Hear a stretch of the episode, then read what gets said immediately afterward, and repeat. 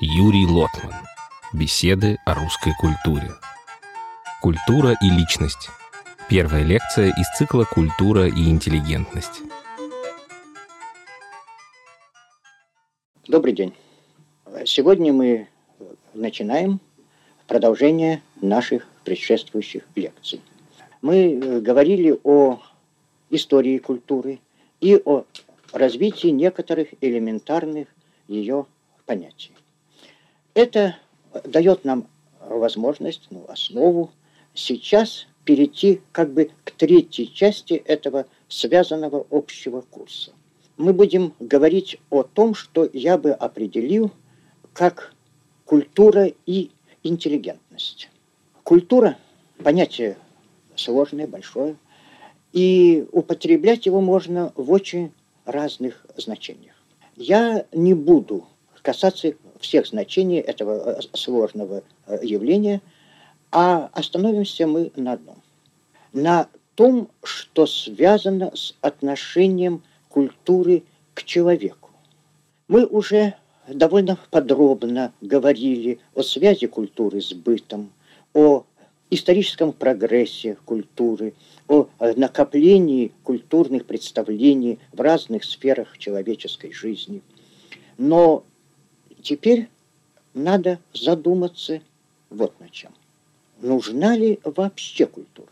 И каким образом она относится к нам, к людям, к той единственной реальности, которая для нас, по сути дела, важна.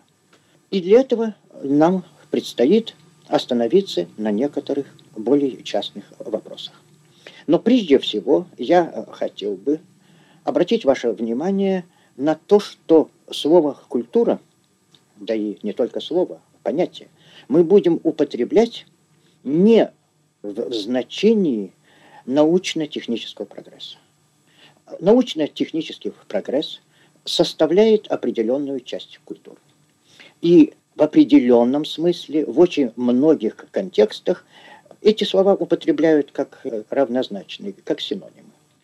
Для этого есть известное основание. Поскольку само слово «культура», восходящее к латинскому слову, означает первоначально обработанное поле. То, что сделано руками человека. И э, действительно, культура в определенном смысле противостоит природе. Природа – это то, что человеку дано, культура – это то, что человек сделал. Но не все то, что человек сделал, есть культура. Человек создает культуру, и человек ее разрушает. Культура – это, как мы будем употреблять, своеобразная экология человеческого общества. Это та атмосфера, которую создает вокруг себя человечество для того, чтобы существовать дальше, для того, чтобы выжить. В этом смысле культура – понятие, как мы будем употреблять, понятие духовное, понятие, связанное с идеями, представлениями, эмоциями, а не с вещами, аппаратами и машинами. Конечно, это две стороны одного вопроса. Но стороны эти не механически связаны друг с другом. И мы будем в истории человечества наблюдать, как развитие науки и культуры будет идти дружно, и научный прогресс будет вызывать технический и сопровождаться прогрессом культуры, а будем наблюдать и то, как быстрое развитие науки и особенно техники будет вызывать регресс культуры, откатывание назад. Мы сами свидетели этого в 20 веке. Вот 20 век подходит к концу. На, в общем, на наших глазах. Потому что все-таки 20 век у нас перед глазами произошла огромная научная революция. Неслыханная. По сути дела, все науки переменили коренные понятия. Произошла огромная техническая революция. И вместе с тем, в том же 20 веке, мы были свидетелями чудовищных откатов культуры. Такого возвращения назад, какого предшествующие века не знали. Но 20 наш век не единственный в этом смысле. И предшествующие эпохи знали периоды, когда взрыв научно-технического прогресса сопровождался культурным регрессом. Ну, возьмите 16 начало 17 века в Европе. Исключительное развитие науки. Неслыханное, быстрое. Развитие техники очень быстрое. Прогресс в искусствах. Ренессанс. Это эпоха Леонардо да Винчи и Шекспира. А между тем это эпоха, когда жгли по всей Европе костры, на которых сжигали несчастных женщин, обвиняемых в колдовстве. И это было не один, не два процесса. Тысячи людей погибли на этих кострах. Небо Германии было закопчено. В определенных городах исчезли женщины, не хватало женщин, потому что женщины были первыми кандидатками ведьмы.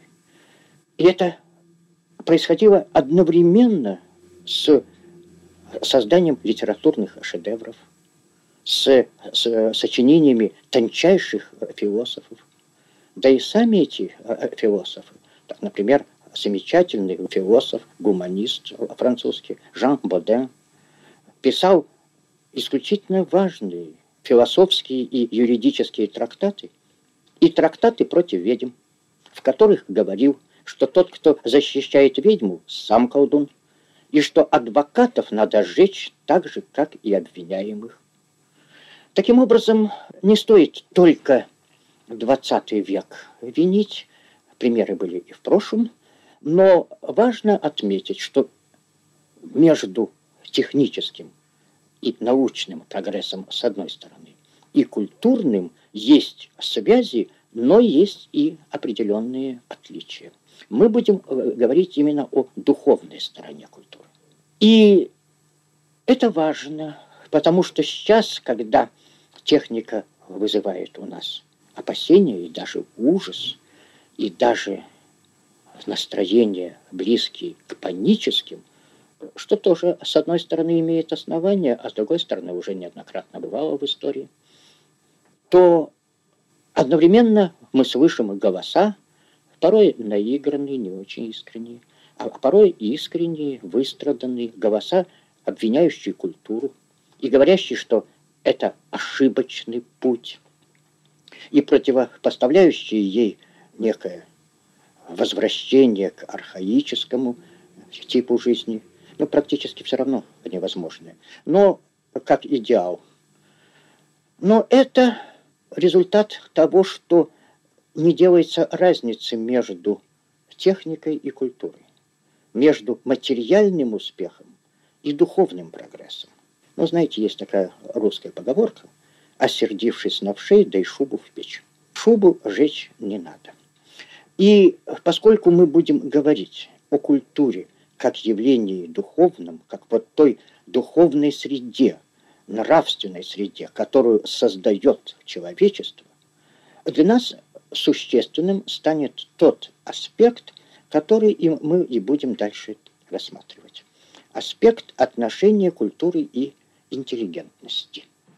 Здесь я хотел бы обратить ваше внимание на то, что я употребил не слово «интеллигенция», а слово «интеллигентность».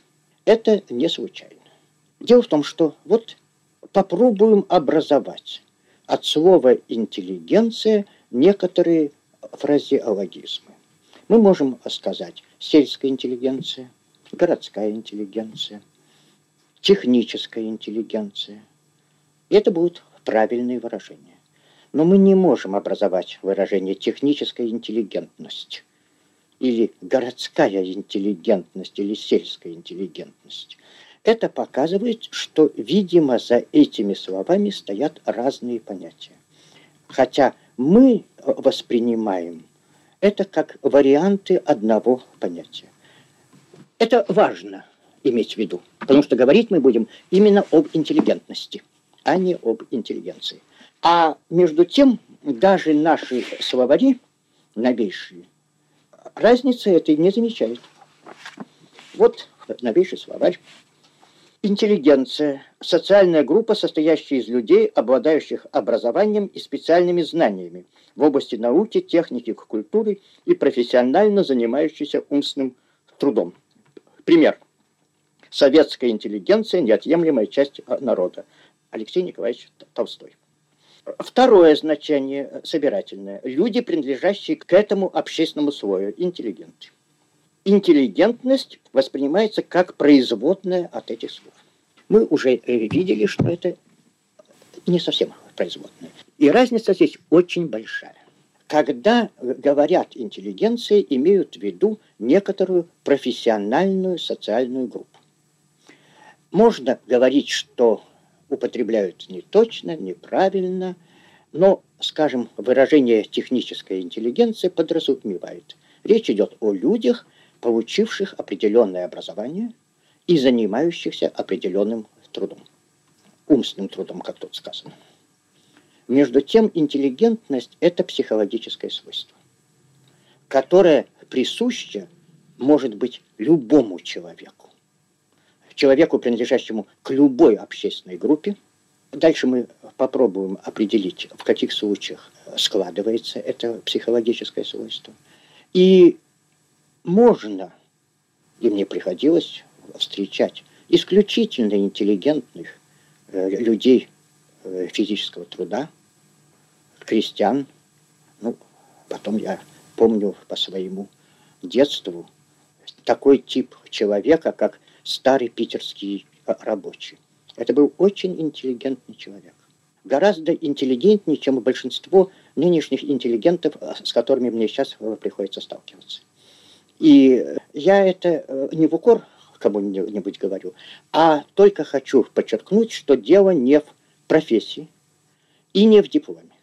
Это другие понятия, пускай этим э, занимаются социологи или еще кто-то, а мы сейчас говорим о психологии культуры и определенном психологическом нравственном типе. Это вот тип, обладающий тем свойством, которое мы будем называть интеллигентностью. И дальше попробуем определить, что это такое. Ну, очень приблизительно говоря, если всех нас спросить, ну что такое интеллигентность, мы скажем, наверное, что это вежливость, что это душевная чуткость, что это умение страдать не только от физической боли. Вот Гоголь, например, говорил о людях, которые видят то, чего не зрят равнодушные очи, и которые страдают не только от физического удара. То есть, наверное, можно сказать, что это когда человек чувствует, что у него душа есть. Душа понятие, как бы, казалось бы, нематериальное, мы от него в свое время открестились, как от идеализма. Но когда у человека начинает болеть душа, то он замечает, что душа у него все-таки есть. Ну, вы видите, что это все какие-то неопределенные и туманные слова. Давайте поступим в этом случае так, как мы имеем право поступать, когда подходим к трудно определимому понятию. Попробуем определить, что же ему противостоит этому понятию. Вот нам очень трудно бывает, например, определить, что такое добро. Но мы можем сказать, что мы точно знаем, что такое зло. И тогда мы можем уже составить и какое-то представление о добре.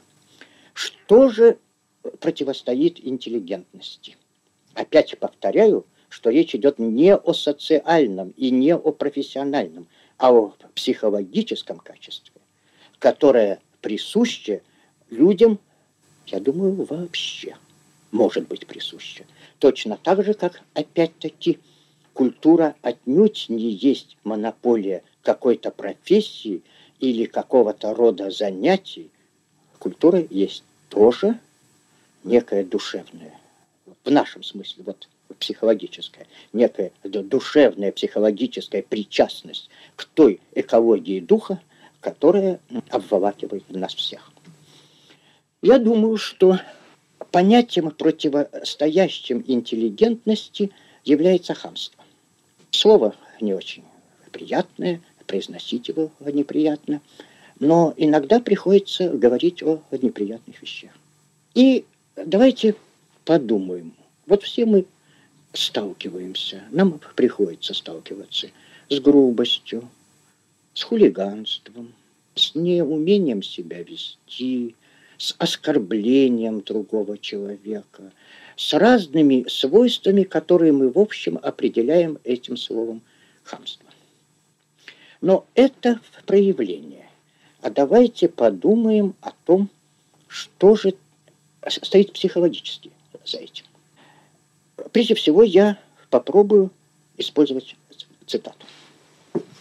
В 30-е годы талантливый писатель Павлов опубликовал книгу под общим названием «Три повести».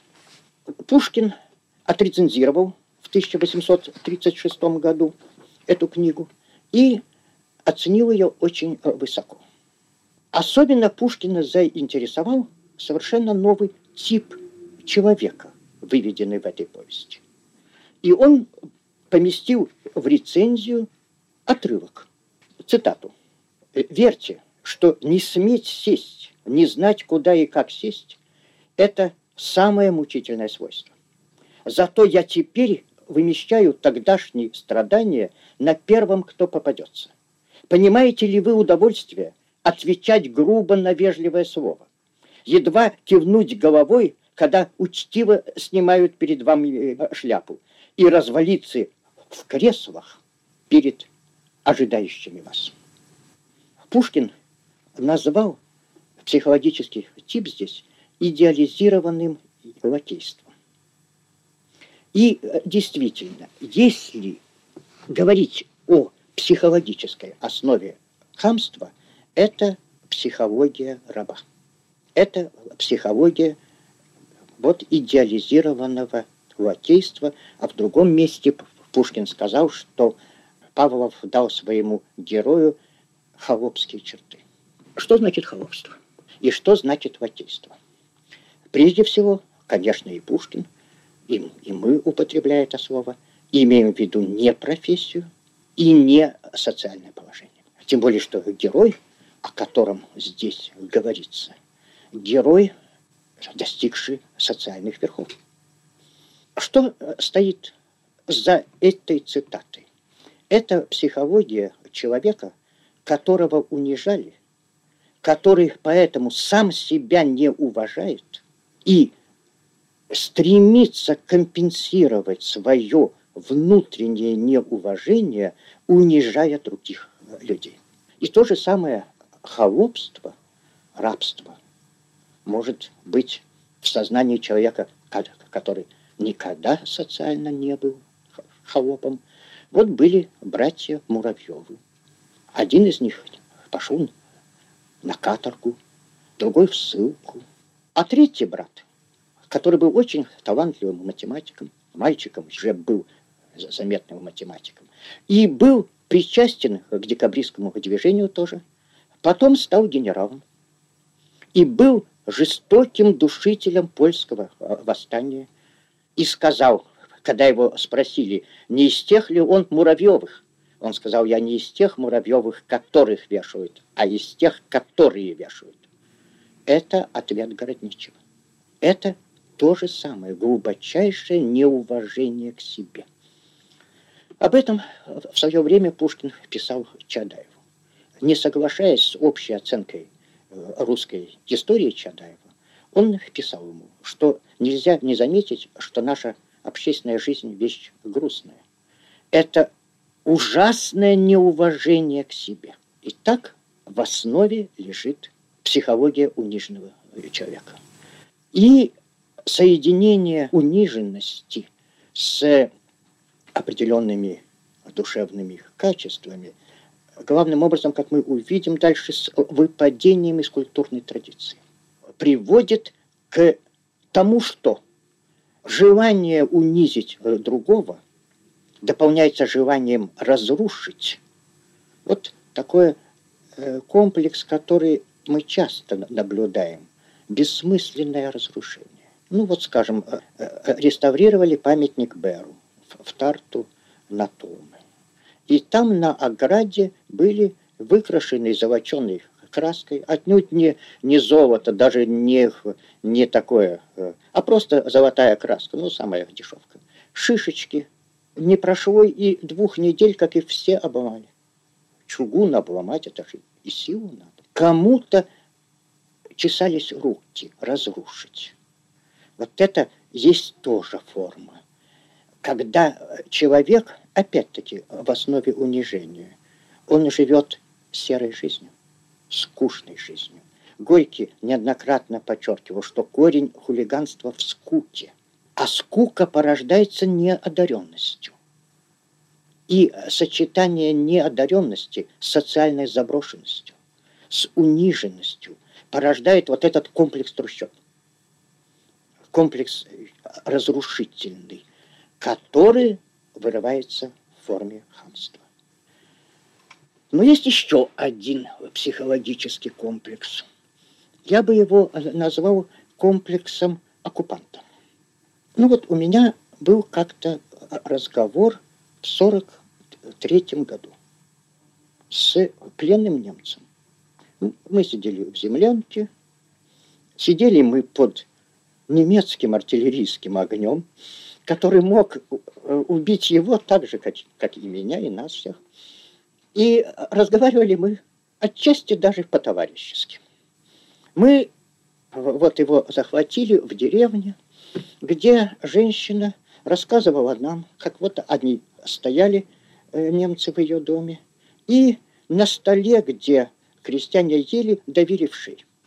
И, кроме того, не стеснялись при ней ходить голыми. Я разговаривал с этим человеком и узнал, что он учитель. И, в общем, человек, ну, как бы моего круга. Мы довольно легко э, нашли общий язык. И я его спросил, что вот, ну вот так. Ну как же это вы могли делать? Неужели же вы у себя дома такое делаете? И тут он, я сейчас не помню точно его слов, но он, смысл был такой. Но дома это совершенно другое дело.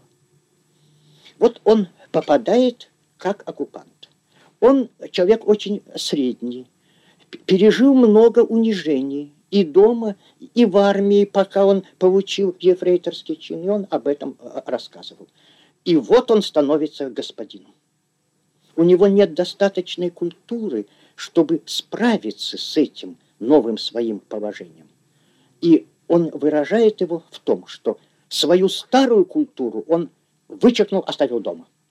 И я ручаюсь, что вернувшись в отпуск домой, он снова станет культурным человеком. Но то, что он оккупант на чужой территории, сразу освобождает его от культуры. А с другой стороны, местной культуры он ведь попадает в другую культурную атмосферу он тоже знать не хочет. Он свою вычеркнул, чужой э, не получил. Он остался свободным от культуры. И он этим упивается. Потому что мы говорим, культура вещь очень хорошая, конечно, но ведь она нас и стесняет всех. Не делай того, не делай этого. Это стыдно делать. Ведь с чего начинается культура? Вот исторически с запретов. Вот в обществе возникает закон. Первые законы. И говорят, что нельзя жениться на сестре и матери. Физически можно, но культура запрещает. Нельзя, скажем, что-то есть.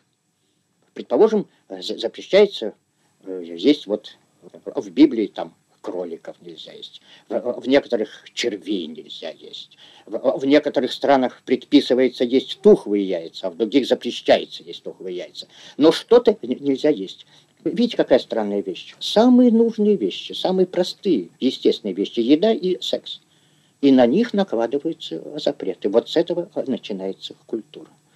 И, конечно, чем дальше, тем культура требует больших отказов, больших стеснений, она облагораживает чувства и превращает человека в интеллигентного человека.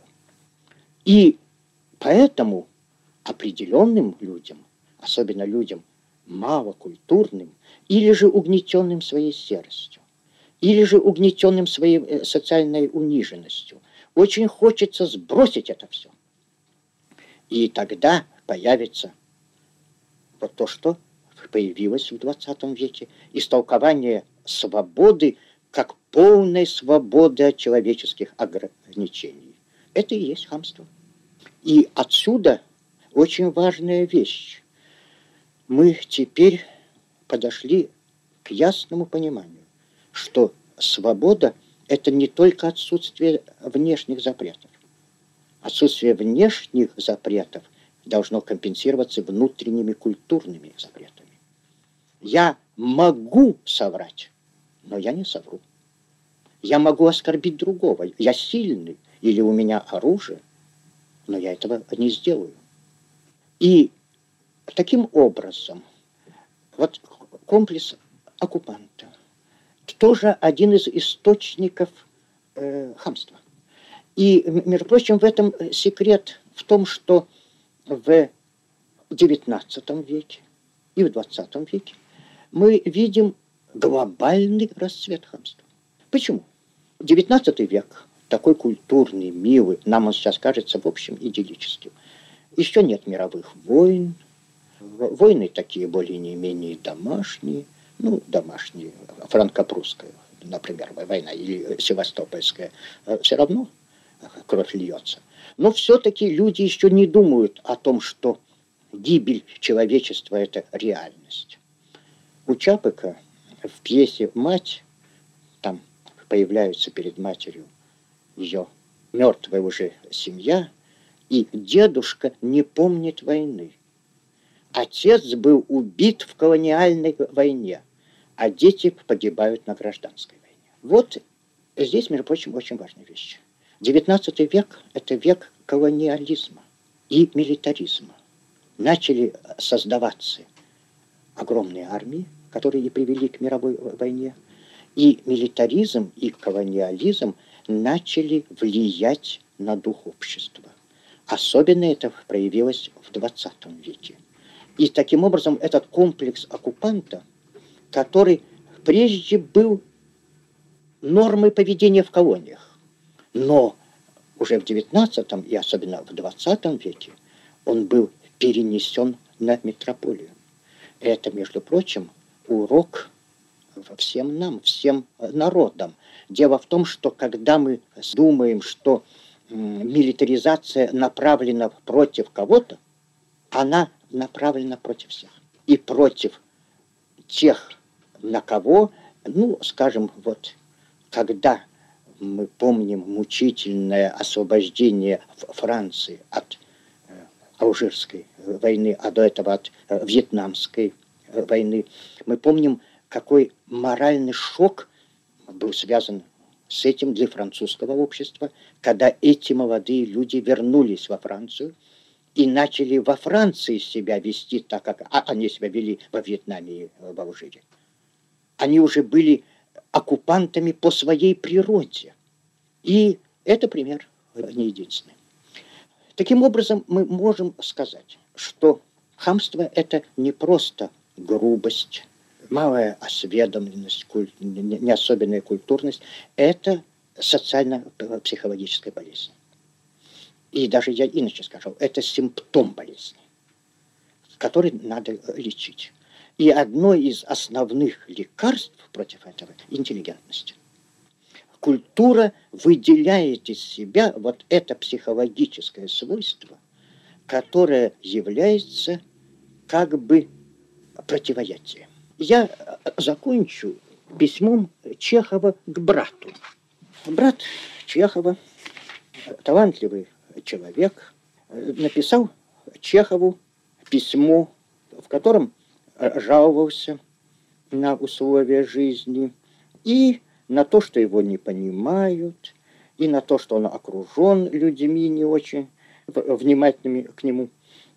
И Чехов ответил ему шуточным и вместе с тем очень серьезным письмом, где дал портрет воспитанного человека.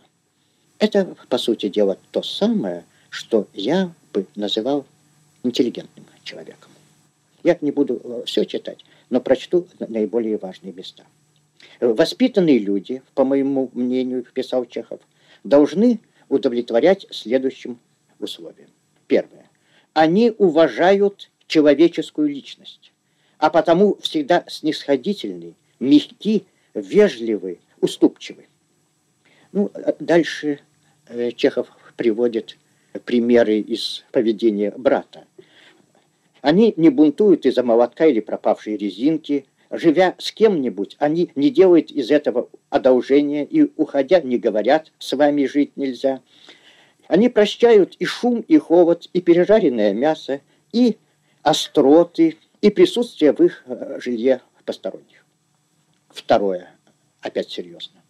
Они сострадательны не к одним только нищим и кошкам. Кстати, то, что надо быть сострадательным к нищим и кошкам, Чехов даже не оговаривает. Он считает, что без этого вообще не человека, что-то вроде пятикантропа. Они болеют душой от того, чего не увидишь простым глазом. Это цитата из Гоголя. Так, например, если Петр знает, что э, брата зовут не Петр, Петр здесь как пример. Петр знает, что что отец и мать сидеют от тоски и ночей не спят, благодаря тому, что редко видят Петра, а если видят, то пьяным, то он поспешит к ним и наплюет э, на водку. Они уважают чужую собственность, а потому и платят долги. Они чистосердечны и боятся лжи, как огня. Они не угут даже по пустякам. Ложь оскорбительна для слушателя и опошляет его в глазах э, говорящего. Вот тут очень важная вещь – опошляет. Нам легко представить себе нашим врагом, противником культуры злодея, убийцу. Это не так часто. Гораздо более частым является обыкновенное пошлое зло. Зло каждодневное, которое не думает даже делать зла, а просто так живет. Вот когда мы сталкиваемся, с, например, с таким хамством нашего времени, как бюрократия. Бюрократия психологически построена на хамстве. И вот то, о чем писал Пушкин, цитируя повесть Павлова, вот а, развалиться, когда перед тобой стоят, грубостью отвечать на вежливость, заставить ждать, это черты бюрократии. Но не потому, что бюрократ злой человек. Не потому, что тем более он преступник и злодей. Это форма социальной нормы.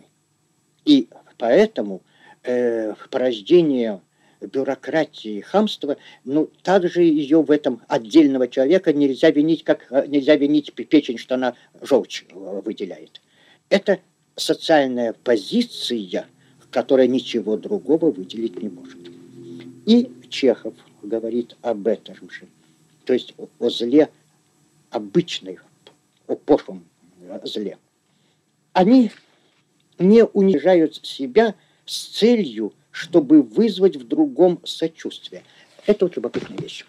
Казалось бы, очень второстепенная черта.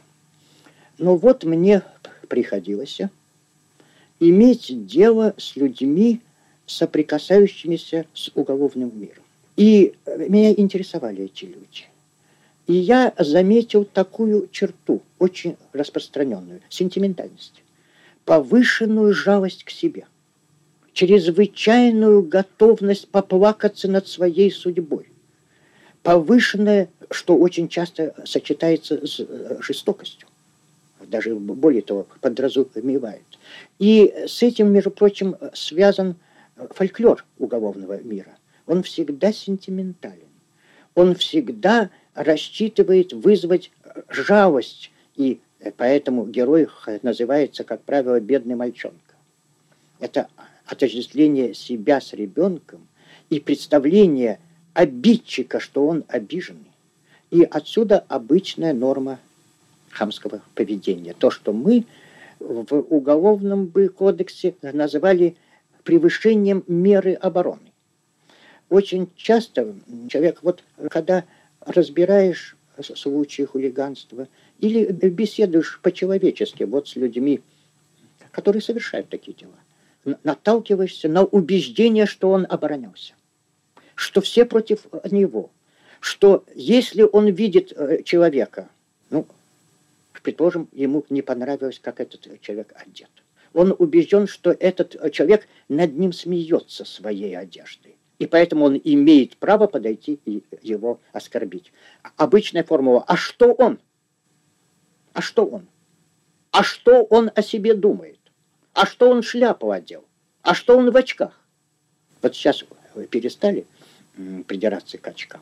А, а в период моей молодости на улицах, а в Ленинграде бывали такие улицы, не только знаменитая Лиговка, по сути дела все дворы, где э, царила вот эта хулиганская атмосфера, туда в очках было не заходить. Потому что...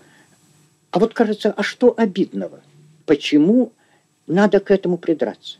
Но в этой психологии глубоко ущербной есть представление о том, что весь мир меня обижает. И я на самом деле совсем не нападающая сторона. Я бедный, защищающийся. Ну, Чехов коснулся еще одной стороны. Он говорил о таком, что такое интеллигентное отношение в, любви. В женщине воспитанные люди ценят мать, а не бабу, с которой спят. И дальше Чехов отмечал еще одну вещь. Они воспитывают в себе эстетику. И пояснял, что значит эстетика в этом смысле. Они не могут уснуть в одежде, видеть на стене щели с клопами, дышать дрянным воздухом, шагать по оплеванному полу. По сути дела, Чехов очертил границы понятия интеллигентности. Но за этими простыми их, казалось бы, очень элементарными, даже такими упрощенными и, в общем, полушуточными словами, потому что он пишет к близкому и, в общем, хорошему человеку. Стоит и очень высокий нравственный идеал. Вот у, Чехова был замысел такой – показать человека, который всю жизнь выдавливает из себя раба и, наконец, чувствует себя свободным человеком. Итак, интеллигентный человек – это человек внутренне свободный, бесспорно уважающий себя. Пушкин, переводя английского поэта Солти, стихотворение, посвященное Думу, человеческому. Он э, там такую строчку написал, вот о домашних богах, потому что стихотворение как бы переносит нас в Древнюю Грецию. И они, домашние боги, они меня науки первые учат чтить самого себя. Но чтить самого себя, Пушкин подчеркнул эту строчку, это ведь не то, что легко сказать, ну, Пушкин эгоист известный. Это означает другое. Только тот, кто в себе уважает человека, тот может уважать и другого человека. И об отношении себя и другого мы еще будем говорить в следующий раз. Благодарю за внимание. Мы благодарим эстонское национальное телерадиовещание за предоставленные записи лекций Юрия Лотмана.